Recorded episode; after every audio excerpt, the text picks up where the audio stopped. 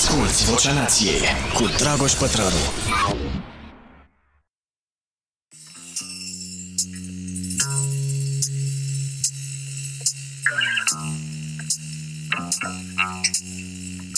Eu uz acordeonul ăsta.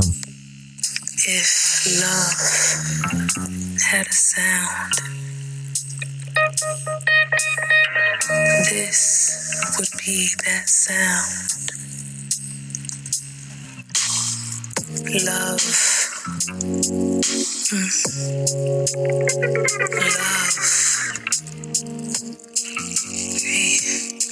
We, would be the band to play it. Oh, my ghetto butterflies will wait for me. I wait patiently by windows and doorsteps. Play make believe. Mhm. Vă place?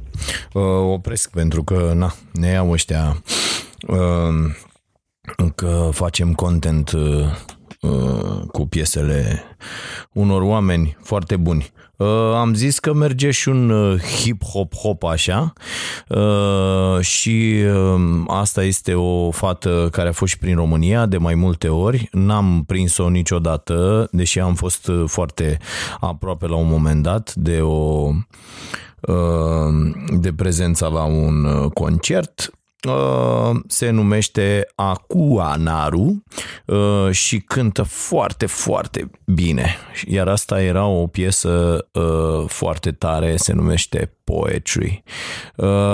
Și vă recomand, da, e albumul acestui podcast. Merge așa, de, fac înregistrarea asta sâmbătă seara. Voi ce faceți sâmbătă seara? Eu fac podcastul Vocea Nației.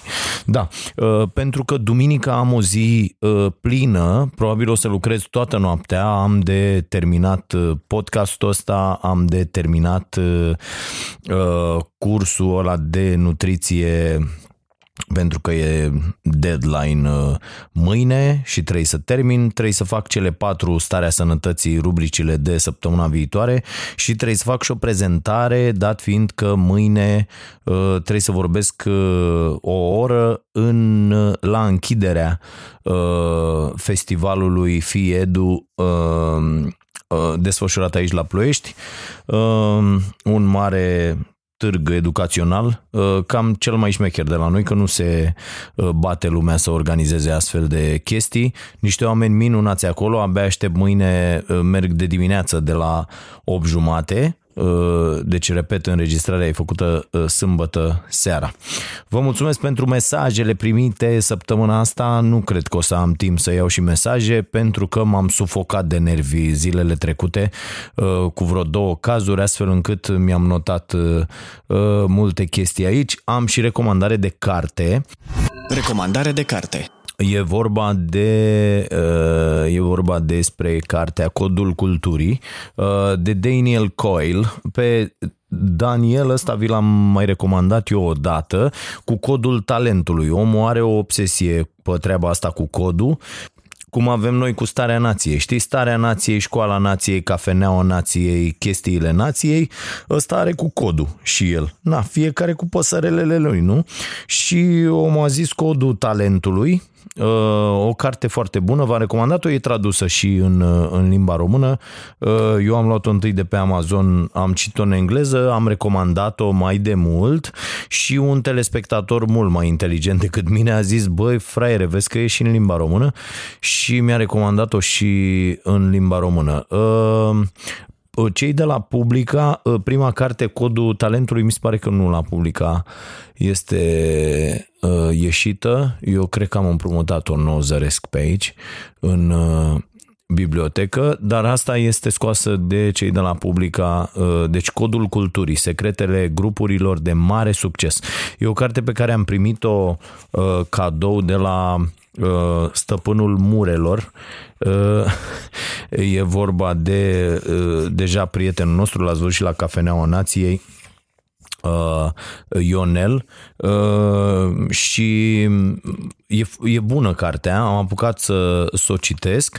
Uh, băiatul ăsta începe cu o chestie foarte interesantă, un experiment uh, care s-a repetat de mai multe ori. Au pus uh, uh, să lucreze o echipă formată din copii de grădiniță și o echipă formată din studenți și uh, sarcina era următoarea Uh, vă citesc, uh, deci acum câțiva ani, uh, designerul și inginerul Peter Skillman a lansat un concurs ca să afle răspunsul la întrebare de ce la anumite grupuri totalul este mai mare decât suma părților, pe când la altele este mai mic.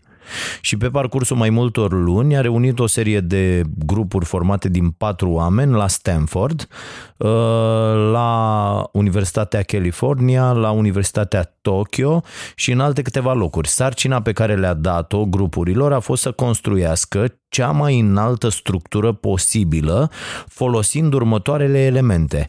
20 de spaghete nepreparate, un metru de bandă adezivă transparentă, un metru de sfoară și o bezea de mărime normală cu umplutură. Uh, concursul avea o singură regulă, bezeaua trebuia să fie așezată în vârful structurii. Uh, și partea fascinantă a experimentului uh, avea mai multă legătură cu sarcina uh, cât cu participanții. Unele dintre echipe erau alcătuite din studenți la Facultatea de Studii Economice, altele aveau în componență copii de grădiniță. Mă rog, și s-au apucat studenții de treabă, povestește omul aici ce s-a întâmplat. Uh, ideea e că rezultatul a fost următorul. Foarte, foarte tare a fost uh, uh, rezultatul. Uh, în zecile de teste efectuate, copiii de grădiniță au construit structuri care aveau un medie înălțimea de 66 de centimetri, în timp ce înălțimea medie a structurilor realizate de studenții la studii economice a fost sub 25 de centimetri. De unde nu reiese deloc, fraților, că studenții la ASE sunt foarte, foarte proști, uh, ci uh, rezultă că uh, se lucrează în grup diferit în funcție de vârstă, pentru că ăștia studenții uh, erau preocupați de ierarhia din grup, cine conduce, e indicat să critic ideile al cuiva, care sunt regulile aici, chestii nu știu ce. Mi-am subliniat eu în carte destule pasaje interesante, pe când copiii de grădiniță pur și simplu s-au jucat, pe ăștia nu interesa, bă, ăla e lider, ăla face, ăla drege. Și iată au făcut uh, și omul structurează cartea asta pe trei capitole, uh, toate trei interesante, construirea siguranței într-o organizație, în orice fel de grup, asta e o chestie foarte, foarte importantă și uh, m-am uh, tot gândit inclusiv la, la ceea ce facem noi acolo. Bă, la noi cultura organizațională, dacă te apuci să și citești pe tema asta, lasă mult de dorit. Uh, deci e vorba de construirea siguranței. Asta s-a dus ce a făcut Daniel Coyle patru ani a studiat treaba asta, uh, cultura grupului. Deci a fost, uh, a cercetat 8 dintre cele mai de succes grupuri din lume. O unitate militară de operațiuni speciale, o școală dintr-un cartier rău famat, o echipă de basket profesionistă, un studio de producție cinematografică, o bandă de hoți de bijuterii și alte, sunt mai multe grupuri aici. Uh, foarte, foarte interesant. Uh, și deci ăsta e primul capitol, construirea siguranței, al doilea, recunoașterea vulnerabilității, spunem ce vrei uh, și te voi ajuta. Eu, există și o buclă a vulnerabilității, mă rog, nu o să vă zic acum toată cartea, și a treia competență și e și al treilea capitol, stabilirea scopului ceea ce e foarte important, sunt niște, și niște idei de pus în practică. Mm, am luat și eu câteva chestii uh, de aici, dar uh, multe dintre ele sunt de-astea uh, rahaturi corporatiste cu care eu nu mă înțeleg foarte, foarte bine, dar foarte bună cartea. Îi mulțumesc lui Ionel, stăpânul Murelor, pentru cadou ăsta, a fost super ok. Uh, și pentru că toți suntem la carte, mă rog, asta aș fi vrut să fie, pentru că n-am terminat-o încă, băi, dar m-a dat peste cap cartea asta a lui uh, Franz de Val, uh, pe care îl mai știți, l-am mai recomandat eu aici la podcast cu Bonobo și Ateu foarte bună cartea. Uh, e, nu știu, acum vreo 2 ani, 3 ani a apărut. Uh, am recomandat-o eu la momentul respectiv, uh, cred că inclusiv la, la emisiune. Foarte, foarte bună a doua carte pe care am pus mâna, la fel un bestseller New York Times, dar toate cărțile din lume sunt bestseller New York Times, am observat. Cartea se numește așa, Suntem îndeajuns de inteligenți pentru a înțelege inteligența animalelor? Bă, foarte tare foarte, foarte tare și se pleacă de la atât voiam să vă citesc, vom vorbi despre această carte săptămâna viitoare că aș vrea să o termin ca să am o opinie despre toată cartea, dar gândiți-vă la treaba asta săptămâna asta și o, o să și închei cu gândul ăsta dacă nu uit. Uh, ceea ce observăm noi nu este natura în sine, ci natura expusă metodei noastre de investigare. Este un uh, uh citat din Heisenberg în 1958, a zis uh, omul chestia asta. Bă, vă dați seama, deci e foarte, foarte interesant că noi raportăm totul la nivelul nostru, dar nivelul nostru de percepție, de inteligență, de conștiință și așa mai departe, nivelul nostru nu este uh, uh, cel mai de sus. Și exemplele din carte sunt fantastice. Uh, o să vă citesc uh, uh, doar o scurtă chestie, dar la final. Până una alta, să vedem ce mi-am notat eu aici ca subiecte. Lucrez foarte aplicat în ultima uh, perioadă, după cum ați observat. Asculți Vocea Nației, disponibilă pe iTunes, Spotify, SoundCloud sau pe starea nației.ro la secțiunea podcast. Primul subiect pe care aș vrea să-l abordăm că e și proaspătă treaba, este legat de uh, uh, niște lucruri care se întâmplă total aiurea. Mm, de pildă, săptămâna asta uh, Fiul face uh, basket de ceva timp și în orice oraș din țara asta, deci se întâmplă și la, la Ploiești, există mai multe cluburi. Un, unele sunt cu cluburi sportive școlare, altele sunt cluburi uh, private, da? unde oamenii își duc copiii fac basket, fac handbal, fac uh, volei, fac uh, tot felul de sporturi. Uh, o foarte mare problemă în toată țara asta nenorocită este baza materială. Asta e o foarte mare problemă și copiii ăștia nu au unde să se antreneze, adică nu sunt suficiente locuri pentru aceste antrenamente, astfel încât la fiecare început de an școlar există o bătaie surdă, incredibil de cretină, între toți oamenii care au astfel de structuri sportive să ocupe niște poziții la niște săli.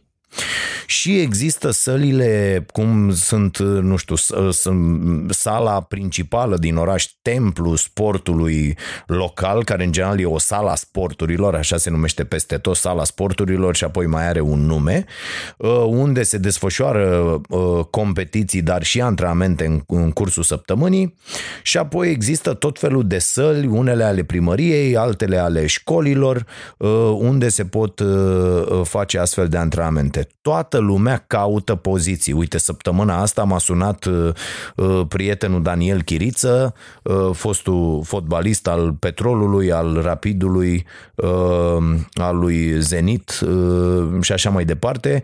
Îl știți cu toții și mi-a zis, băi, Drăgoșele, te rog eu frumos, vorbește și mie la o școală de asta, bă, frate, că sunt terminat cu copii de 8-10 ani, am și eu nevoie iarna să intru, să intru într-o sală.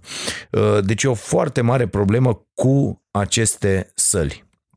Uh, și uh, în loc să fie luați ca eu așa văd o comunitate, că de-aia bă, ideea e că avem niște oameni uh, uh, în general în toată România, că nu e doar uh, strict cazul uh, unui oraș, se întâmplă peste tot. Avem niște uh, oameni care conduc orașele astea atât de cretini și atât de, de mici și de meschini și cu tot felul de interese de astea de rahat uh, și nu se întâmplă doar cu sălile, se întâmplă și cu celelalte terenuri de sport de afară, terenuri de fotbal, există foarte, foarte puține. În loc să investim în treburile astea și să zicem, uite bă, mai, am mai avea nevoie de patru săli. Păi bă, facem uh, în următorii uh, 5 ani încă patru săli mari, multifuncționale, cu câte patru terenuri în fiecare sală, da? Am văzut baza de la Valencia, de pildă, mi-a trimis uh, uh, prietenul Ionuș Georgescu, uh, care acum e la, e la Sibiu, uh, mi-a trimis uh, niște poze și o prezentare a celor de la Valencia. Bă, au niște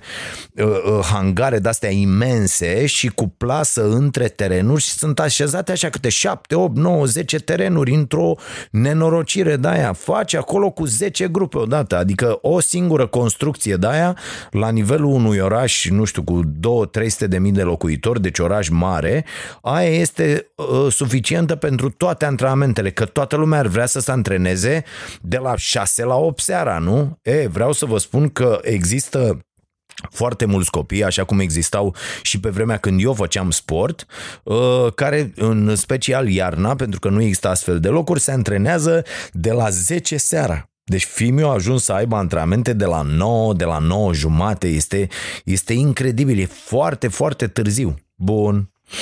Uh, și în, deci astea v-am făcut așa o, o introducere ca să fiți familiarizați cu subiectul. Uh, imbecilii ăștia care conduc orașele nu vin să așeze pe toată lumea la masă și să zică băi băieți, haideți să vedem.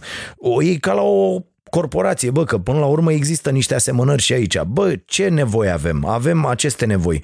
Ce o, o, ce putem să oferim? Astea sunt școli. Bă, există directori de școală, de licee, de nu știu ce, care ă, să cred stăpânii acestor unități de, de învățământ. Deci ei nu pun sălile la dispoziție pentru a fi închiriate. Mă, serios, ți-a dat măta liceu ești tu, de, e moștenirea ta, deci nu se poate așa ceva. Ăia, deci nu închiriază, pur și simplu, și închiriază doar cu intervenții, doar cu tot felul de tâmpenii. Bă, pozițiile de la școală sunt astea, restul, ă, ă, astea liceele, școlile sunt ale comunității, bă, ele trebuie exploatate. Uite, cunosc un caz aici lângă Ploiești, ă, o, o sală făcută pe fonduri europene, la Bucov. În localitatea Bucov există o sală făcută pe fonduri europene. Nu s antrenează nimeni, fraților, pentru că e pe fonduri europene. Știi că n-au aia voie, e o tâmpenie de asta incredibilă. O țin închisă să nu plătească utilități, nu are voie să intre nimeni care vine de nu știu unde. Nu, băi, nu se poate așa ceva. Nu e posibil așa ceva să fim atât de imbecili. Și în acest timp pierdem foarte mulți copii care se lasă de sport, fie pentru că părinții zic dă-te mă, măta, nu stau să te duc la 9 jumate seara la antrenament, fie pentru că ă, ă, ă, fiind atât de greu accesul la o infrastructură ok, la o sală ok, la un teren ok, copiii renunță și zic ia mai dă-te încolo, mă, nu pot să mă duc până la dracu un praznic sau să... Da? Bun. E, în aceste condiții, fiți atenți cazi ce se întâmplă la Ploiești. Uh, uh, săptămâna trecută, seara, uh, a fost un turneu de ăsta amical de uh, basket uh, acum la sfârșitul acestei săptămâni. Uh, antrenorul de la uh, CSS uh, Ploiești găsește o poziție la sală, nu era poziția clubului sportiv școlar, atenție, repet asta că e, precizez asta că e foarte important. Și, uh, obține o poziție și dă mesaj pe grupul de WhatsApp tuturor părinților uh, să învoiți mâine pe copii de la ora 13.30, deci cine e la școală, ultima oră sau prima oră sau ceva de genul ăsta, uh, în funcție de cum învață, uh, pentru că vrem să exersăm schemele pentru turneul din weekend. Bă, lumea se conformează, stai, du-te, na, pleacă de la serviciu, ia copilul sau pune pe altcineva, vorbesc între ei oamenii, hai să ducem copii. Se duc copiii la sală, încep antrenamentul, după 20 de minute vin niște băieți și dau afară din sală, că poziția era a lor. Cine credeți voi că erau acești băieți? Uh, și o să scriu ceva despre asta mai pe larg săptămâna asta, că am început să identific pentru că mai mulți părinți au făcut poze. Acești băieți erau uh, pompieri, deci pompieri la ora 1 jumate joi, uh, niște pompieri voiau să joace fotbal.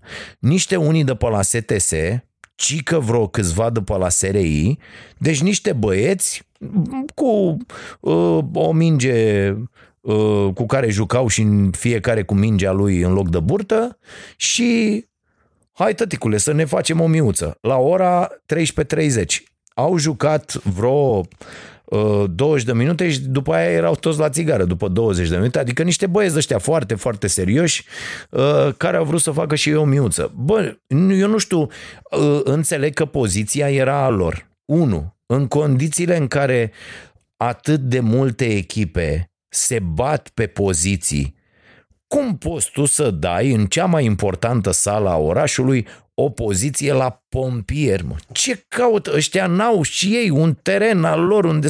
Ce caută, mă, niște burtoși de la pompieri? Că nici măcar nu erau pompieri aia care sting incendii, că aia niște băieți, îi vezi. Nu, ăștia erau probabil din uh, șefime, niște pulifriși de ăștia de erau șefi și au venit să joace. I-au mai luat pe unii de pe la STS, unii de pe la SRI, v-am zis, sunt în curs de identificare a cadavrelor. Și au venit ei să joace o miuță. De ce dau acest exemplu? Ca să vedeți cât de prost este croită această societate. Bă, și să te duci și să vezi niște copii antrenându-se într-o sală și să le zici, ia ieșiți afară, vorbind foarte urât cu copiii, mi-a povestit Fimiu, ia ieșiți mă afară, ai mai repede că avem poziția noastră marș de aici. Bă, erau niște copii legitimați, plecați de la școală, învoiți de la școală, erau cu antrenorul lor și ei au dat afară de la sală. Bă, cât de imbecilul planetei poți să fii tu pompierul sufletului să faci așa ceva? Da. Uh, am adus uh, faptul uh, inclusiv în atenția domnului Arafat. Vreau și eu un răspuns. Ce căutau ăia pompierii la 1 jumate joi să ocupe o poziție la cea mai importantă sală dintr-un oraș? Probabil se întâmplă peste tot în țară, nu știu zic, dar dacă aveți cazuri de astea, scrieți-mi. Uite, eu joc, eu joc fotbal o dată pe săptămână, jucăm până prin octombrie cât se poate sta afară sfârșitul octombrie jucăm la o bază de asta privată uh, unde am obținut o poziție de la 9 jumate seara, că e bătaie pe pozițiile astea, să dau cu abonamente, să dau cu un an înainte, e o nebunie totală pentru că sunt foarte puține, bineînțeles, și a, avem o poziție la o școală unde de asemenea plătim cu chitanță, cu tot, dar știți când, fraților, 9 jumate, 10 fără un sfert seara, după ce se termină toate antrenamentele copiilor. Pentru că nu poți să te duci să iei o poziție a unor copii. Și după ce pleacă toți oamenii de acolo, mai intri și te joci o oră jumate, vii la 12 noaptea, bineînțeles că nu dormi până pe la 4, că e adrenalina aia care își face de cap în tine, dar dacă vrei să joci, atunci joci. Asta e. Sau îți faci o sală ă, de capul tău. Cum i-am făcut eu lui Fimiu în curte, jumătate de teren de basket ca să se poată antrena individual ă, atunci când are nevoie. V-am mai povestit despre asta. Susține Uh, cu tot ce poți pasiunea copilului tău. Da? Deci iată ce se întâmplă, mă, fraților, mă, la nivel de uh, uh, comunități, unde tot felul de imbecili, cărora nu le pasă de absolut nimic, decât cum să fută un buget cât mai, uh, să le rămână cât mai mulți bani într-un, într-o legislatură de asta, într-un mandat de asta de patru ani și atât. În rest, nu contează copii, nu contează absolut nimic. Și să vedeți la ce duce asta, la un război absolut imbecil între toți oamenii care vor poziții. Deci toți oamenii care vor poziții, cel puțin ăștia care au cluburi cu antrenorii și cu tot să mănâncă de cur ca proștii, pentru că există prea puține săli. Și atunci începe un război de ăsta și un trafic de influență fantastic. Uh, cine ocupă sălile, cine are cele mai bune poziții, în loc să fie toți adunați cu un anunț prealabil, cu Consiliul Local, cu primarul, cu toată lumea, astea sunt pozițiile, astea sunt sălile și astea sunt cluburile care doresc poziții. Se face o împărțire la începutul anului și fiecare primește, bă, te antrenezi și într-o sală mai proastă unde, uite, nu prea sare mingea, dar face altceva, te antrenezi și într-o sală mai bună și așa mai departe. Mi se pare inadmisibilă această lipsă de preocupare pentru comunitate și această lipsă de preocupare pentru viitor, pentru acești copii care se ratează pur și simplu din cauza unor factori care nu țin de ei. Asta este cel mai rău și asta cred că va fi și ideea centrală uh, pe care o voi prezenta mâine uh, la uh, târgul ăsta de educație la FIEDU, pentru că eu cred că nu putem face absolut nimic cu un sistem care este într-un faliment total, este în moarte clinică. Oricâte idei ai avea despre educație, oricum ai vrea să schimbi lucrurile, dacă nu abordezi problema infrastructurii și dacă nu schimbi oamenii din sistem, calitatea lor, dacă profesorii nu sunt mult, mult mai bine plătiți, te vorba aia pe el de sistem, ca să nu vorbesc urât la, la podcast, dar ar dracu să dea că sunt un car de nervi. Apropo de oameni de calitate, astăzi stând acolo uh, după ce s-a terminat uh, meciul copiilor, mă rog, antrenorul i-a băgat într-o ședință în vestiar și am stat vreo, vreo jumătate de oră la un meci de handbal, copii. Un meci de handbal fete, uh, bă, ăștia erau CSM Ploiești și așa mai departe și am stat acolo să vedeți hal de antrenor care li s-a adresat fetelor, băi, erau fete, fete de, nu știu, 15, 16, mici, mici. Deci eu dacă eram părinte și fimea era acolo, îl băteam pe ăla și la ora asta. Deci îl băteam de azi după amiază și n-aș fi terminat acum cu bătaia. Uh, bineînțeles că exagerez și nu vă sfătuiesc să faceți asta și nici eu nu fac, doar așa vă spun cam ce ar fi meritat uh, animalul. Deci le spune fetelor, bă, parcă sunteți handicapate.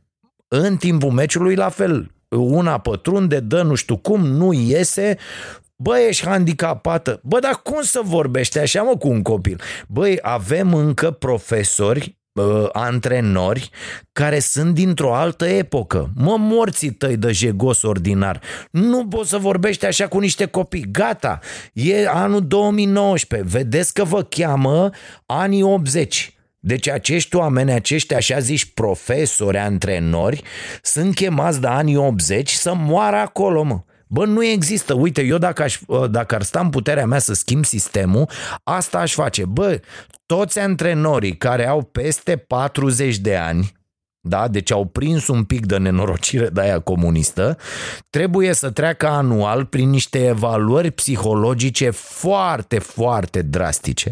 Astfel încât să nu mai ajungem, ați văzut-o pe nenorocita aia care a dat cu spray lacrimogen, le-a dat copiilor de la clasa 0 în ochi și a ieșit dobitocul ăla de director. Deci eu dădeam afară toată școala în secunda 2. Deci la directorul a ieșit și a zis, știți ăștia de la clasa 0 sunt mai neastâmpărați. Doamne Dumnezeule, voi vă dați seama că la conduce o școală? Oligofrenul ăla conduce o școală în continuare? A ieșit cu această afirmație? Deci nu mai putem să băgăm în învățământ astfel de persoane – văd la tot pasul profesori care încă se comportă în acest fel. Bă, nu mai țipați la copii. Mamă, ce sparge, o să-i dau lui, lui Radu de lucru foarte mult uh, uh când suflu așa în microfon, sparge foarte tare. Scuze, dar sunt nervos. Uh, uh, deci, bă, nu mai țipați la copii. Nu mai vorbiți urât cu copiii. Voi sunteți acolo să educați pe copii, să vedeți cum făcea pe ăsta și cunosc pe ăsta care, na, că m-am tot lovit de oameni ăștia, te lovești până oraș. Bă, să vedeți cum făcea ca un maimuțoi de la descreierat pe marginea terenului și înjura copii. Bă, nu poți să înjuri copii. Pur și simplu, nu poți să faci asta. Incredibil. Da. Uh, bun, trecem mai departe. Deci dacă aveți astfel de cazuri la voi în oraș, scrieți-mi. Eu cred că ar trebui făcută o campanie și toată lumea, eu am inițiat o chestie, uh, am, uh, am făcut o hârtie de asta, am vorbit și cu un consilier local care mi-e bun prieten uh, aici și l-am rugat frumos să cheme pe toată lumea la o masă și să împartă mă pozițiile astea. Nu poți să nu ai, ai un club și nu poți să te antrenezi, mai ai un club sportiv, ai bani să... Atenție! Atenție, fraților! Pozițiile astea nu sunt gratuite nicăieri. Deci fie că le faci la o școală, fie că ești club privat sau club uh, sportiv școlar sau club sportiv universitar, plătești pozițiile. Să ne, să ne înțelegem, să nu credă cineva că, bă, stai puțin, că nu, în mod normal ar trebui să fie gratuit. Logic ar trebui să fie gratuit. Ei bine, nu e fraților gratuit, se plătește. În condițiile în care toată lumea plătește, există această bătaie pe poziții la sală.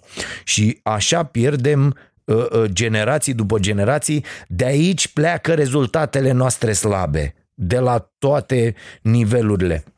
De ce credeți că, uite, vă dau o temă, de ce credeți că avem performanțele astea și chiar aș vrea să am o discuție la, la Cafeneaua Nației săptămâna viitoare cu, cu fetele astea uh, care, iată, iau titluri mm, europene și mondiale unul după altul, medalii și așa mai departe. De ce credeți că avem performanțe la sporturi precum tenis de masă? ok, avem o școală foarte bună, avem... Bă, pentru că la tenis de masă, într-o sală normală, pui 50 de mese și joacă 200 de copii la un antrenament. Aici e problema. La o echipă cum sunt astea, de handbal, de basket, de AE, s-a ocupat, ăia sunt 20 de copii, să antrenează, n-ai cum să faci mai mult. E, nefiind școli, nefiind baze, nefiind infrastructură, nu ai cum să faci. Mai mult decât atât. Uh, nu există profesori și antrenori uh, buni care să uh, lucreze cu copiii așa cum ar trebui. Mă uit și la, la Liga, inclusiv la Liga 1, la fotbal, la băi, cred că suntem singura țară din lume care, uh, ok, mai sunt tot felul de cănași la club la Liverpool și mulți alții se agită pe margine.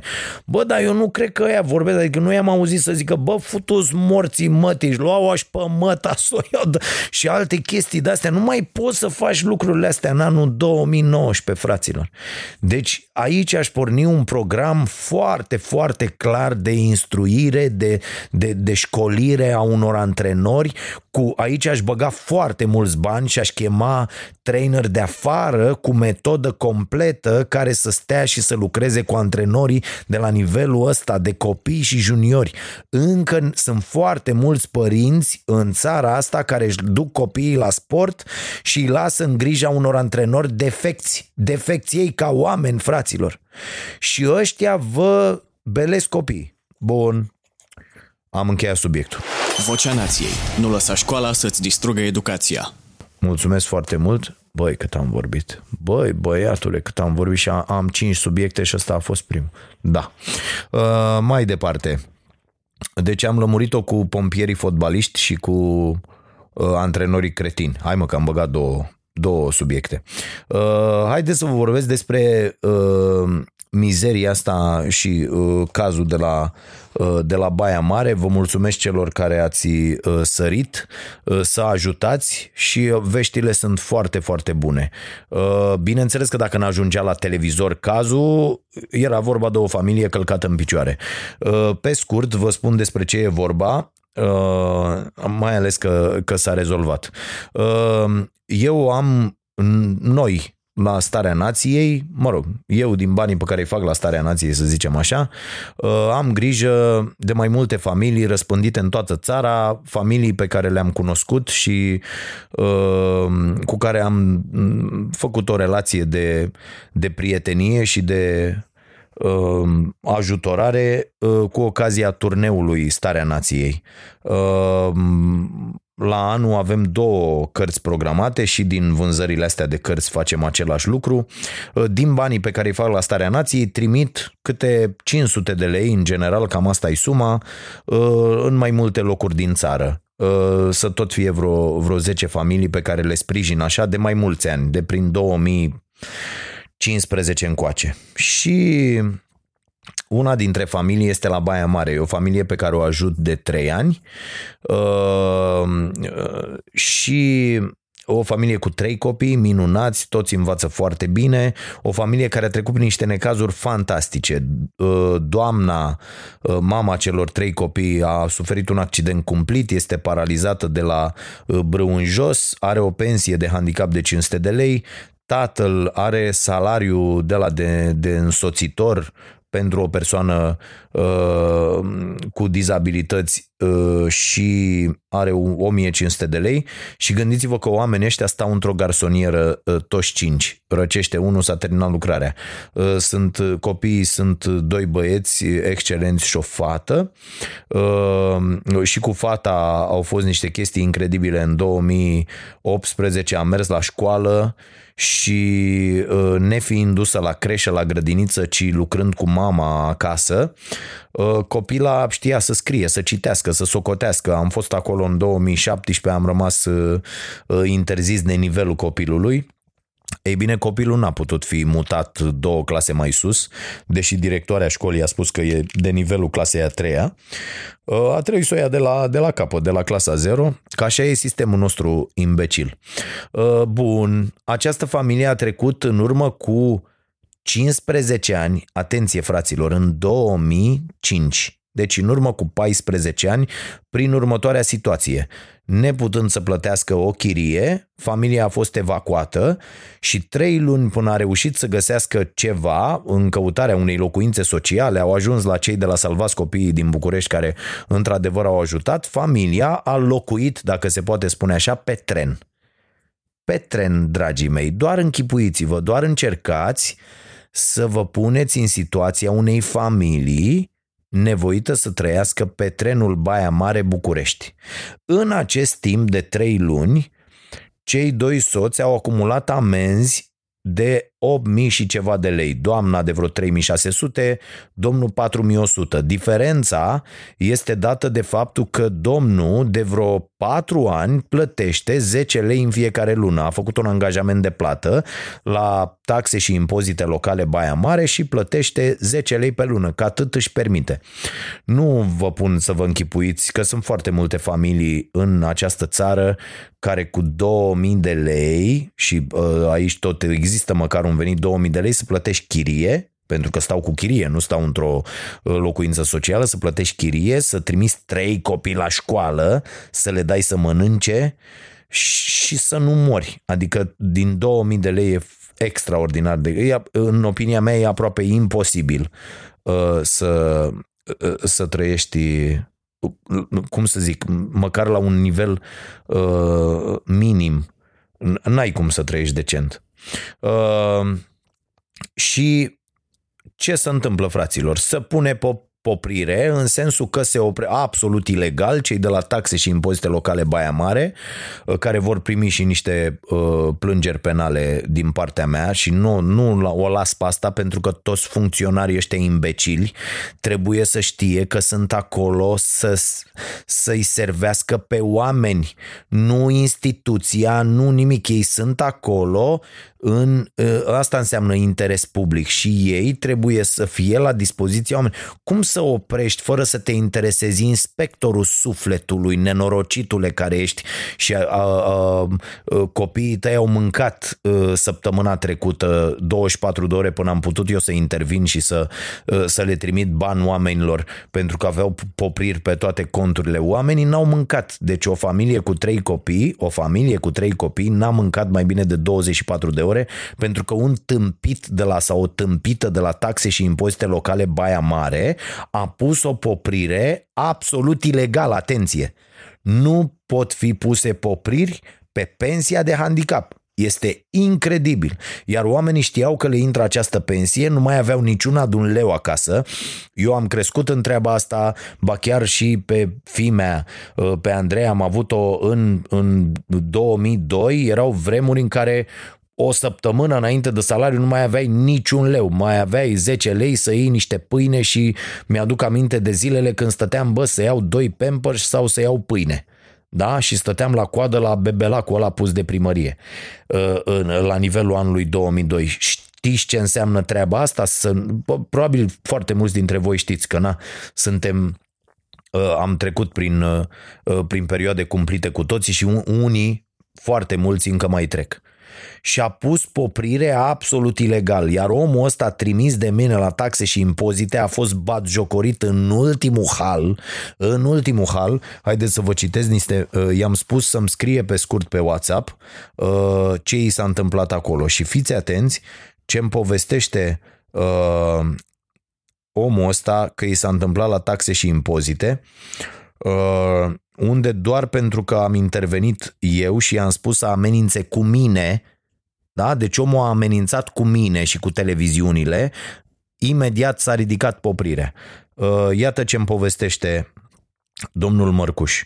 Domnul Mărcuș din Baia Mare, care a prins curaj doar după ce i-am demonstrat uh, uh, cu ajutorul unor, unor avocați uh, uh, și le mulțumesc pe această cale avocaților noștri de la cabinetul domnului uh, Bogdan Găurean pentru că ne-au ajutat noaptea. Deci noaptea au stat oamenii și mi-au scos și cazuri similare și textul de lege și tot, tot, tot și le mai mulțumesc telespectatorilor noștri care atunci când am scris despre caz au intrat și mi-au uh, deschis mintea cu chestia asta, că nu pot fi puse popriri pe o pensie de, de handicap.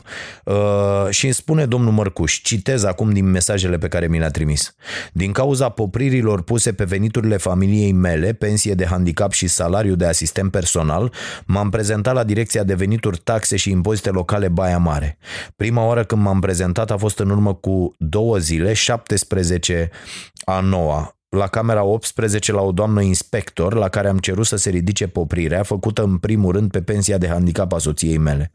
Doamna inspector a scuzat-o pe doamna director cum că este într-o ședință și nu poate să mă primească. Am insistat încă însă degeaba. Era ocupată șefa de la taxe și impozite locale era și ea ocupată, înțelegeți? N-avea timp pentru un om în cârje, acest om merge cu ajutorul unor cârje, că a avut și el un accident uh, uh, cumplit și n-a avut timp pentru acest om. Stați să vedeți ce se întâmplă. Uh, doamna director îmi cunoaște situația deoarece am mai fost în audiență la dânsa în 2012, când s-a mai pus poprire pe venituri, am relatat situația în care ne aflăm, locuim cu chirie, avem trei copii minorți, soția este cu handicap, dând acte doveditoare, certificat de handicap, dispoziție, dispoziție de asistent uh, personal. Uh, s-au făcut xeroxuri care au rămas la dânsi în 2012 să nu ni se mai pună poprirea pe bani, fiind obligat de atunci să plătesc să se ridice popririle, continuând printr-un angajament de plată să achit din amenda mea câte 10 lei pe lună. Fraților, deci omul și-a luat un angajament de plată. Bun, în urma popririlor făcute din nou, recent, am revenit la taxe și impozite la doamna inspector, unde am cerut lămuriri uh, uh, în legătură cu poprirea făcută pe pensia de handicap. Având la mine legea 729 litera 7, omul s-a dus blindat, v-am spus, și spunând un punctul de vedere, afirmând că dacă nu se vor lua măsurile corecte, voi face acest subiect public la întrumarea domnului Dragoș Pătraru, doamna inspector m-a pus să aștept să se documenteze pe această lege, Bă, deci inspectoarea sufletului de la Direcția de Taxe și Impozite nu știa că nu pot fi poprite aceste sume. Deci doamna inspector m-a pus să aștept să se documenteze, umblând din ușă în ușă, urmând să-mi dea dreptate și să-mi spună că vina nu este a lor, Atenție, fraților, la, la nenorocirea asta. Vina nu este a lor, ci a, băncile, a, ci, pardon, ci a băncilor la care avem noi veniturile. Check Bank și Banca Transilvania. Deci ăștia de la taxe și impozite au dat-o pe bănci și vorbim imediat și despre bănci pentru că am impresia că e și aici o chestie interesantă. Discutând aprins cu dânsa despre drepturile persoanei cu handicap, mi-a cerut să fac un angajament de plată, cerându-mi să plătesc mai mult decât mi-aș permite. Bă, deci asta este... Deci această inspectoare de la taxe și impozite Baia Mare, ă, cred că este de formație cămătar cămătarii fac asta. Deci cămătarii când vin și au ei niște probleme și chiar dacă te ții de o plată, vin să te bată într-o zi ca să le dai mai mulți bani. La mișto. E, asta era cămătărea sa de la taxe și impozite locale Baia Mare. Într-un final am ajuns la o înțelegere de a achita o parte din amenzi, adică Atenție! Deci, uh, uh, uh, domnul Mărcuș avea de la mine uh, 1200 de lei, trei spus și asta, am pus eu 700 de lei și 500 de lei uh, ne-a lăsat domnul Kelemen Hunor, care a fost invitat la noi și a prins o parte din discuție și am dezvoltat discuția un pic și cu, și cu dânsul la Cafeneaua Nației și uh, a doua zi, la prima oră, ne-a trimis uh, acești bani pentru, uh, pentru familia de la Baia Mare. Deci omul avea această sumă, dar am spus nu e ok să uh, uh, plătiți și au ajuns la următoarea înțelegere. 30 de lei lunar pentru amenziile soției și 20 de lei din amenziile mele, uh, spunându-mi se că plătesc prea puțin 10 lei. Deci doamna inspector de acolo a zis, băi, stai puțin, că interesul uh, este să-ți iau banii, nenorocitule, nu să trăiești tu. Deci interesul meu e chiar dacă tu mori mâine, bă, de mentalitatea asta trebuie să scăpăm de la nivelul instituțiilor din România. Procurorul care vrea să te bage în pușcărie, uh, nenorocitul de la taxe și impozite care vrea să-ți ia banii, uh, polițistul care consideră dinainte că tu ești vinovat și el doar trebuie să te prindă cu ceva. Uh, uh, serviciile care te ascultă doar ca să producă uh, ceva despre tine, toate, de toate aceste comportamente nenorocite, trebuie să scăpăm din această societate dacă vrem să avem vreodată o țară și la nivelul localităților niște comunități ok. Nu putem continua în acest fel, cu acest stat polițienesc, că e adevărată scandarea aia de, de pe stadioane. România, stat polițienesc, stat polițienesc. Despre asta este vorba. Asta este țara. Și lăsând la o parte faptul că avem de-a face cu un stat polițienesc, el este populat la vârf și în toate, de la vârf în jos, în toate structurile, de imbecili. Deci statul ăsta este populat de sus în jos, nu mai există niciun fel de meritocrație în această țară și toți acești oameni au intrat fie pe pile, fie că au avut pe cineva, fie că i-a trimis partidul, astfel încât avem un stat uh, cu instituții populate cu tot felul de imbecili. Asta e principala problema României. Nu că stai puțin, nu că salari, nu fraților, s-a intrat în sistem doar pe pile și pe uh, uh, semnătură de la partid, iar lucrurile astea trebuie să se termină odată pentru totdeauna. Bun. Um, ce mai zice domnul Mărcuș? Menționez că n-am fost dus la doamna director, deși am cerut o audiență, umblând doar doamna ins- uh, da, umblând doar doamna inspector. Întrebându-ne Uh, stați puțin că nu înțeleg aici, a scris ceva greșit. Întrebând de ce nu s-au șters aceste amenzi, ele fiind, atenție, din 2005, mi s-a răspuns că, atenție, doar mort nu le voi mai plăti, văzând pe un raft un dosar cu o cruce neagră pe spate, amenziile, cu o cruce neagră, amenziile morților. Deci s-a sugerat destul de uh, direct domnului Mărcuș că dacă vrea să nu mai plătească aceste amenzi de la CFR, uh, ar face bine să moară. Și asta ar fi o ieșire onorabilă din scenă pentru dumnealui. Bă, Cocoș, ia, du-te tu și mori să vezi că nu te mai alergăm să plătești amenziile. Și mai zice domnul Mărcuș aici, mă gândesc de multe ori cu ce mă ajută statul și unde e viitorul copiilor mei, dacă până și legile date sunt încălcate. Da, Cam ăsta este cazul. Și acum să vă spun pe repede înainte ce s-a întâmplat. S-a aflat de caz pentru că eu am vorbit despre asta la emisiune. Uh, domnul Mărcuș a fost chemat uh, inclusiv de primarul de la Baia Mare, celebru uh, tovarăș Cherecheș și înțeleg că problema s-a rezolvat, oamenii m-au sunat plângând că lucrurile sunt în ordine acolo Uh, și că au putut să, să scape de aceste probleme. Ce rămâne este treaba asta că niște funcționari ai statului, ai primăriei Baia Mare, s-au dus acasă liniștiți și au dormit neîntorși noaptea, uh, lăsând o familie pur și simplu să moară. Și mai e o chestie care pe mine mă deranjează incredibil. Vă dați seama, acești oameni m-au avut pe mine au avut norocul ăsta fantastic. Eu când merg prin țară îi rog pe organizatorii acestor întâlniri să găsească și o familie căreia să-i dăm niște bani pe care îi strângem la, la aceste întâlniri, măcar cu atâta să, să ne alegem după aceste întâlniri cu maimuța. Și oamenii ăștia au găsit această familie pe care au, au adus-o acolo. Uh, știu că am strâns atunci de la oamenii buni din Baia Mare peste 6.000 de lei, uh, bani pe care i-am dat și a rămas apoi eu să trimit în fiecare lună niște bani. Uh, am avut grijă de, de Marian, de băiatul cel mare, inclusiv a avut niște probleme, l-au bătut crunt niște uh, golan și l-am adus la București, la dentistul meu uh, Adel, căruia îi mulțumesc foarte tare, l-a tratat fără nicio pretenție financiară pentru că au avut zburați toți dinții ăștia din față.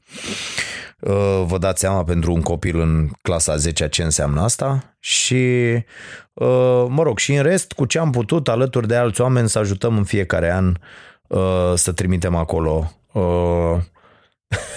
foarte tare mi se pare. Când eram la Digi, am rugat pe ăștia de la Digi să tragă un cablu acolo Uh, de la RCS RDS și s-a rezolvat. Și le-am mulțumit cu cerul și cu pământul și avea un abonament. După, după ce am plecat noi de la Digi le-au tăiat uh, le-au tăiat și cablu săracilor, da.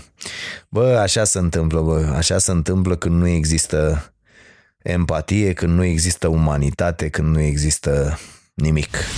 Asculți Vocea Nației, disponibilă pe iTunes, Spotify, SoundCloud sau pe starea nației.ro la secțiunea podcast. Bun, hai să vedem pentru ce mai avem timp. Uh, băi, hai să vorbim un pic despre acești jurnaliști jucători, că uite, tot văd tot felul de articole, uh, um, unii trec în politică, alții trec în tot felul de stafuri de campanie și stăteam și mă gândeam, bă, nu e bă în regulă deloc treaba asta, adică nu cred că e ok nu cred că e ok și apoi să revia. O, e adevărat, toată lumea e liberă să-și găsească un loc de muncă, să facă ceva, dar bă, nu e în regulă pentru că știi, la acești oameni se manifestă în tot ceea ce fac ei ca jurnaliști, se manifestă aceste uh, simpatii pentru anumite partide, pentru anumiți oameni. Și bă, după aia când te duci în staful unuia să faci nu știu ce, că urmează alegerile și că, bă, mie mi se pare așa aiurea, total aiurea, adică măcar nu mai reveni după aia să faci chestia asta, că, că nu e ok. E, e la fel, jurnaliștii critică mereu chestia asta. Cutărescu a fost ministrul sănătății și după aia, după ce a uh, terminat mandatul la Ministerul Sănătății, uh, s-a dus să reprezinte o mare companie de farma care are, bă, e mizerie mare aici, e nenorocire, n-ai voie. Până și, uite, corporațiile au treaba asta, există în, în multe domenii, uite, ai lucrat în servicii, bă, nu poți să te duci să te angajezi nu știu ce, nu știu ce și nu știu ce, trei ani, cinci ani, ceva de genul ăsta, la fel, nu sunt ok lucrurile astea, viciază foarte mult uh, lucrurile. La fel cum era hatul ăla că serviciile au voie să facă business, SRI-ul are voie, voie să facă business. Bă, nu e ok, eu nu pot să concurez pe piață, sunt din nicio poziție cu o firmă a serviciilor, mă, fraților. Pentru că ei își vor folosi toată influența să câștige acele licitații. Nu e ok, nu e în regulă. Cum să ai voie să faci treaba asta? Nu, nu mi se pare în regulă deloc. Uh, deci asta cu trecutul de colo-colo, bă, mie nu-mi place. Sau, uite, ești jurnalist, să zicem, că tot am plecat să, să discut despre asta. Bă, retrage-te, nu te duce în, în, în tabăra pe care ai, uh, na, prin fișa postului uh, uh, a trebuit să o sancționezi, să-i sancționezi derapajele și așa mai departe. Fă o tranziție de asta, nu știu, măcar un an. Uh, nu zice nimeni să stai pe bară, să nu-ți câștigi pâinea, dar bă, nu, nu merge să te duci, uh, uh, du-te la relații publice sau ceva la, la altceva. Nu te duce direct în staful de campanie al unui candidat nu știu, bă, acum vorbind despre asta, na, și eu mă întreb în mintea mea, dar ce ai mă cu oamenii? Lasă-i să muncească, trebuie să muncească, să producă o pâine. Bă, da, da, o cealaltă voce din capul meu zice, bă, nu e ok, nu e în regulă. Și to- să știți că toți jurnaliștii primesc astfel de oferte, adică sunt oferte, sună tot felul de oameni ă, și îți propun diverse chestii. Dar e foarte important uh, uh, să ai în vedere că îi slujești pe niște oameni și slujești interesul public. Adică și chestia asta, mai ales în acest domeniu, vine la pachet cu niște obligații față de oameni. Nu le înșela așteptările. Nu le înșela așteptările, uite cum sunt ăștia, folosesc, critică uh, puterea, abuzurile puterii, uh, politicul și după aia să duc și candidează. Bă, nu poți să folosești notorietatea asta ca să sar părlează un bar. În opinia mea, în opinia mea, nu, nu mi se pare ok. Nu mi se pare ok deloc. Dacă vouă vi se pare ok, uite, puteți să-mi scrieți la dragoșarompătraru.ro dacă, dacă vi se pare în regulă. Bă, uite, la fel, o trecere de colo-colo s-a tot vorbit despre, am văzut și eu disputa asta, a fost acum ceva timp, trecerea asta de pilda lui Bucurenști de colo-colo, adică el, activist, nu știu ce, antifumat, cu tare, cu tare, s-a dus să lucreze pentru ăștia de la Philip Morris, Uh, există tot, în general, firmele astea de tutun sunt uh, uh, niște criminali care ambalează ok moarte. E, e foarte simplu, adică uh, spusă foarte simplu, asta e povestea. Asta se întâmplă cu această industrie a tutunului. Industria tutunului omoară oameni lent, E simplu. E, înțeleg că metoda asta găzită acum cu țigările astea, cu vapatul ăsta și cu dracu să nu mă pricep foarte tare, Uh, am văzut tot felul de articole. Primarul New Yorkului a, a interzis toate rahaturile astea. Eu ce nu înțeleg e cum poți să crezi, tu consumator, cum poți să crezi că e sănătoasă o chestie care e doar de câțiva ani, deci n-ai văzut că poate după 5 ani se moare. Cum poți să ai încredere în treaba asta, să o bagi în tine zi de zi? Și mai am o chestie, că uite, maica mea fumează de când o știu, pătai că mi alcoolul și tutunul l-au, l-au terminat. Niște oameni foarte slabi din punctul ăsta de vedere care nu-și pot domina viciile. Bă, și n-am putut să înțeleg niciodată unde am și avut treaba asta în familie, oameni cu aceste vicii, poate că asta m-a ajutat pe mine foarte tare să, să stau departe de ele în sensul, bă, nu înțeleg de ce aș face asta? De ce mi-aș face asta? De ce n-aș vrea să am o viață sănătoasă? De ce n-aș vrea, n-aș vrea să fiu ok? Nu, nu pot să înțeleg. Oriunde oamenii ăștia uh, găsesc în... Uh, știți despre ce e vorba? V-am recomandat acum două, trei săptămâni și mai ales cei cu vicii, v-aș sfătui să citiți testul Bezelei. Testul Bezelei e o carte foarte, foarte bună uh, din această perspectivă Uh, e vorba despre amânarea recompensei. Cât suntem în stare să amânăm recompensa și pentru cât timp și cum conștientizăm uh, uh, lucrul ăsta. Și eu cred că fiecare poate să lucreze cu el astfel încât să ajungă acolo. Eu am reușit să o fac și cu mâncarea și cu băutura și cu tot, tot, tot. Și uh, stau și mă uit așa că uh, a, pe 19, dragii mei, Uh, deci acum doar câteva zile am, am împlinit trei luni fără carne Uh, și uh, vreau să vă spun așa ca un jurnal de bord că o să urmărim treaba asta. N-a fost o chestie, bă, mă las de carne să văd. Am zis, hai să o lună să nu mănânc cu carne, să văd ce se întâmplă.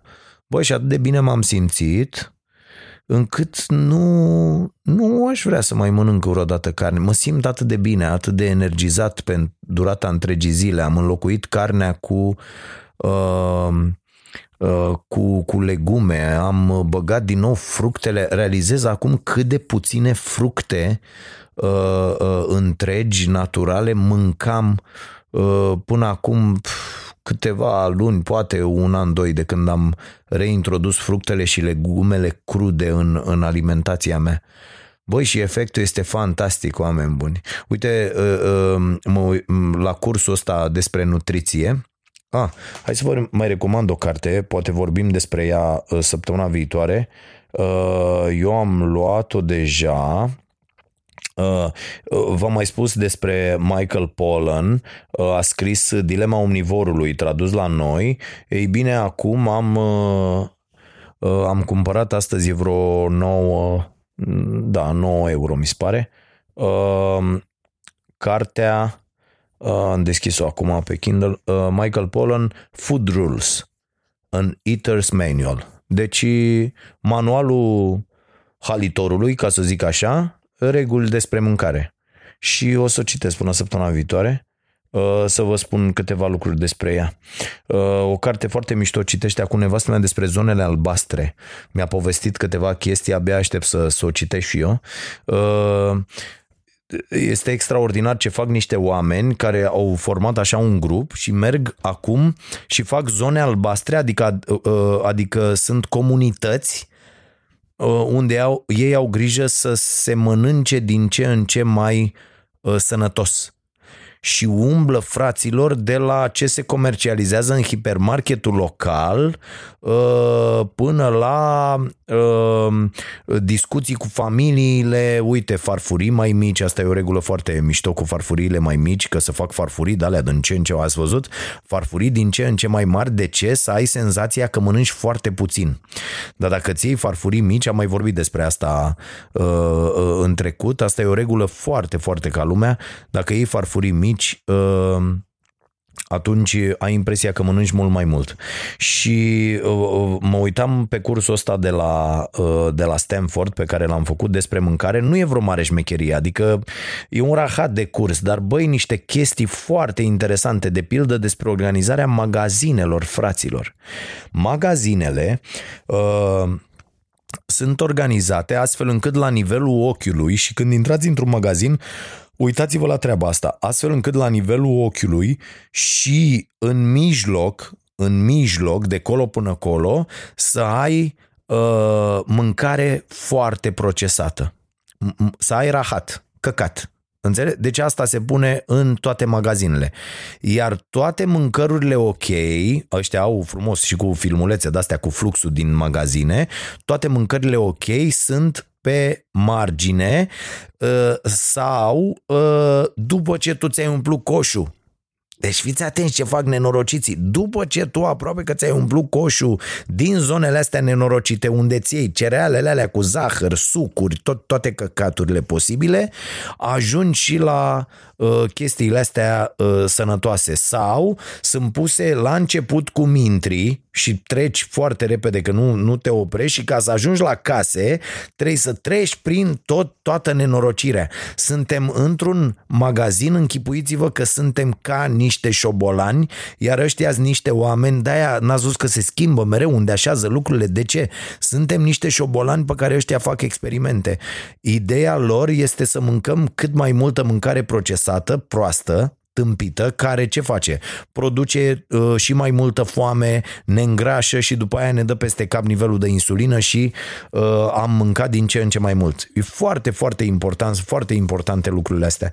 Uh, și chiar mă gândeam, pentru că vorbea acest Michael Pollan uh, despre asta, în toate culturile uh, serioase din lume există chestia asta, bă, nu mânca să te simți full. O au francezii, de pildă.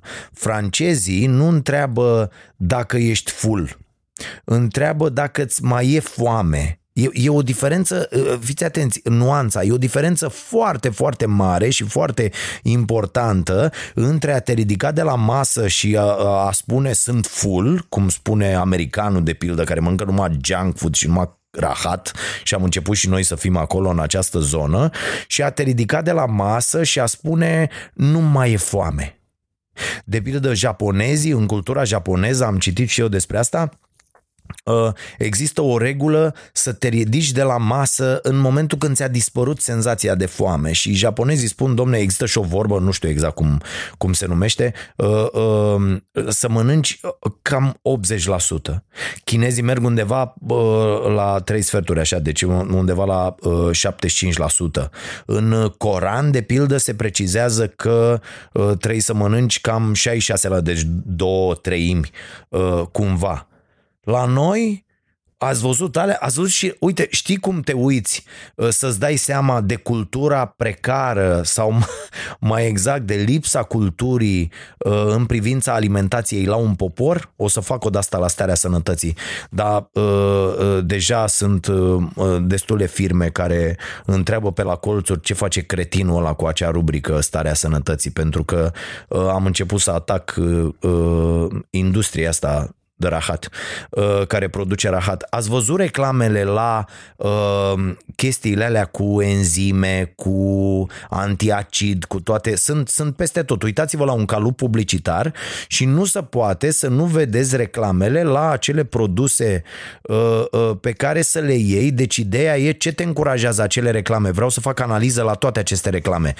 Toți acești oameni care au creat aceste reclame uh, au făcut următorul uh, uh, script, uh, următorul plan. Bă, ideea e să le spunem oamenilor că e ok să mănânce ca niște porci, ca, nu, de fapt nici porcul nu mănâncă până, până când cade. Ca niște nemernici trebuie să mănânce, da?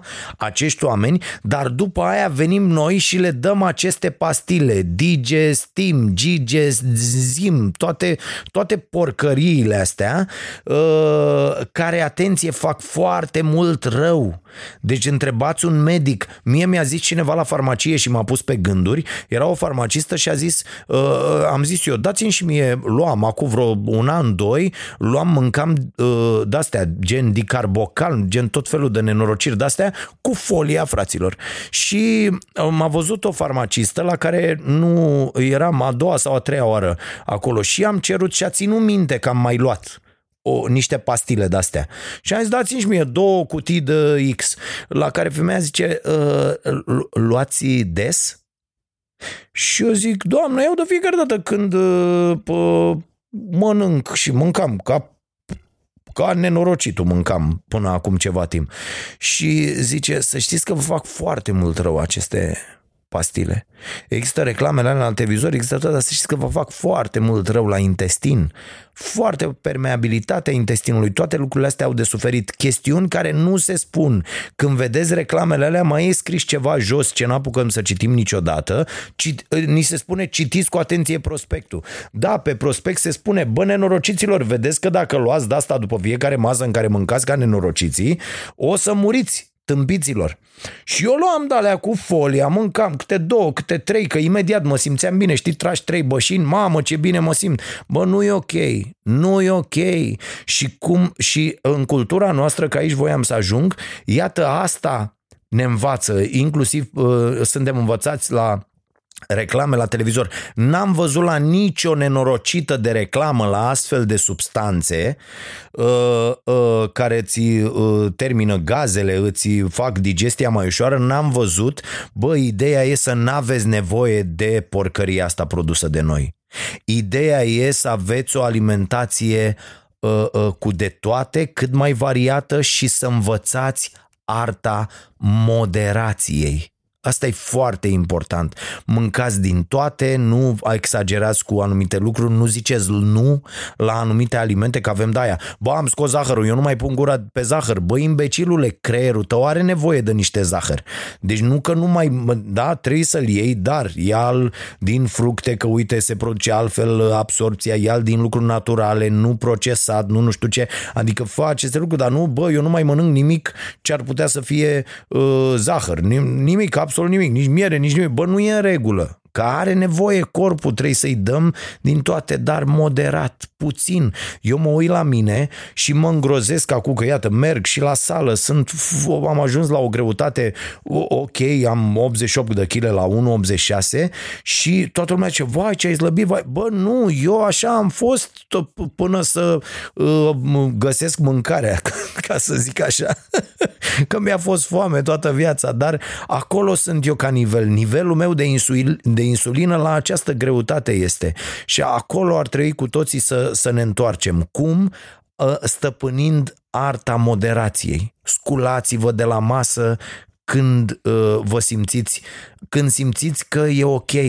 Uite, astăzi am, am comandat uh, niște uh, sushi uh, uh, și am, am mâncat, erau, da, puteam să mănânc tot.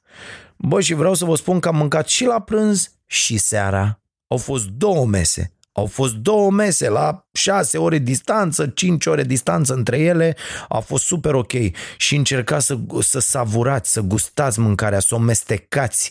Uh, doctorul Hiromi Shinya, pe care vi-l tot dau uh, uh, de exemplu, spune mestecați de 30 de ori fiecare înghițitură. Bă, și atât de bună e mâncarea, atât de bună e mâncarea sănătoasă, incredibil cum putem să ne... Și iată, farfurii mai mici, vase mai mici, tot tot mai mic, pentru că așa veți avea și senzația uh, uh, la nivelul creierului că, că mâncați foarte mult, pentru că o farfurie mică dă pe afară, nu? Dar porția uh, este ok. Sunt tot felul de, de trucuri, de tips and tricks uh, care pot fi uh, introduse în, în alimentație. Dar de asta o să mă ocup uh, săptămâna asta la starea sănătății. Uh, eu asta aș vrea să fac, un show Masterchef pentru mâncare sănătoasă.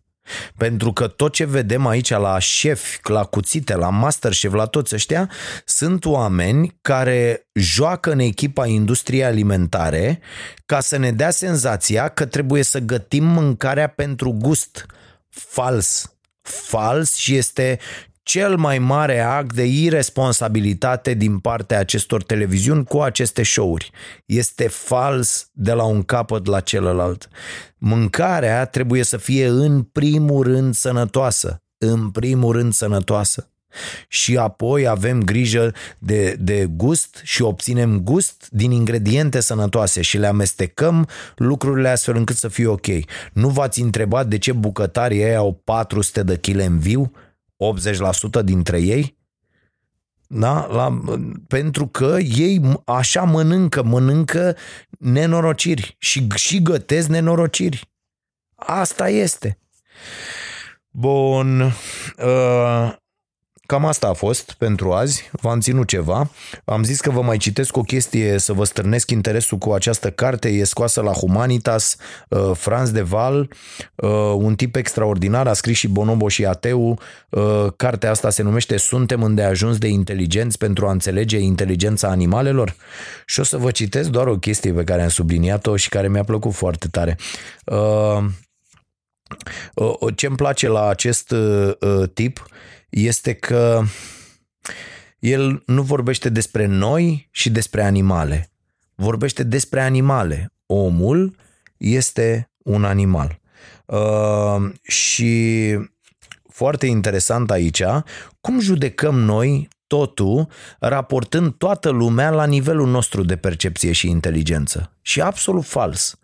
Și voi credeți că noi suntem mai inteligenți decât un liliac, de pildă? Ați auzit despre treaba asta cu geolocația, deci cum face Liliacu să vadă, să vadă uh, prada, să vadă tot uh, simțind? Uh, am fi în stare noi oamenii să facem așa ceva? Nu. Uh, evoluția i-a dus acolo pe, pe lilieci. De ce ar fi mai proști decât noi în condițiile în care pot să facă atâtea lucruri senzaționale? Uh, sau uite să vă mai dau, uh, ați auzit de alunar? Alunarul e o pasăre și vă citesc imediat ce face alunarul ăsta, că e foarte interesant. Uh, că noi suntem mult mai proști decât alunarul. Uh, alunarul, dragii mei, Hai mă băiatule, bă ce mă enervează când nu găsesc. Uite, uh, întâi ce zice Franz de Val, comparația nu este între oameni și animale, ci între o specie animală a noastră și o multitudine de alte specii. Uh, nu comparăm două categorii diferite de inteligență, ci analizăm variațiile în cadrul unei singure categorii. Privesc cogniția umană drept, drept o varietate a cogniției animale. Nu este limpede cât de specială este cogniția noastră comparativ cu cea distribuită de-a lungul la opt brațe ce se mișcă independent, fiecare cu propria rezervă de neuroni, sau cu cea care le permite organismelor aflate în zbor să-și prindă hrana mobilă prin evaluarea ecoului propriului sunet pe care le emite. Hmm? Ceva deosebit. Și acum să vă zic uh, ce face alunarul. Alunarul nord-american e o pasăre, da? Depozitează peste 20.000 de semințe de pin în cursul toamnei. Folosind sute de ascunzișuri împrăștiate pe suprafețe extinse, această pasăre e capabilă să recupereze majoritatea semințelor în timpul iernii și al primăverii. Bă, fraților, eu nu știu unde îmi las cheile de la mașină. Credeți că sunt mai inteligent decât un alunar? Nu sunt. Dar foarte interesant e și cum privim aceste lucruri temă de gândire pentru data viitoare. Scrieți-mi la dragoșarompătraru.ro să fiți sănătoși, să fiți iubiți, să mâncați sănătos și să vă gândiți un pic la lucrurile astea importante uh, din, din viața voastră. Dacă vreți, dacă nu, fiecare e liber să-și aleagă Uh, lucru care îi aduce sfârșitul și uh, felul în care trăiește uh, fericit. Ne vedem de luni până joi de la 22.30 la Prima TV cu emisiunea Starea Nației. Avem și Cafeneaua Nației. Văd că merge din ce în ce mai bine cu, cu invitații și cu aceste dialoguri. Mulțumesc și pentru înțelegerea pe care o manifestați față de mine. Sper cât mai repede să ajung la un nivel satisfăcător și cu arta dialogului uh, care mi s-a atrofiat, din păcate, în ultimii șapte ani în care am vorbit doar uh, singur în fața camerelor și sper să înțelegeți asta și vă mulțumesc dacă o faceți. Dacă nu, schimbați mai canalul și uitați-vă în altă parte, adică e foarte simplu, nu? Glumesc. Vă mulțumesc și să fiți iubiți. Urmăriți și emisiunea Starea Nației de luni până joi la ora 22.30 pe Prima TV.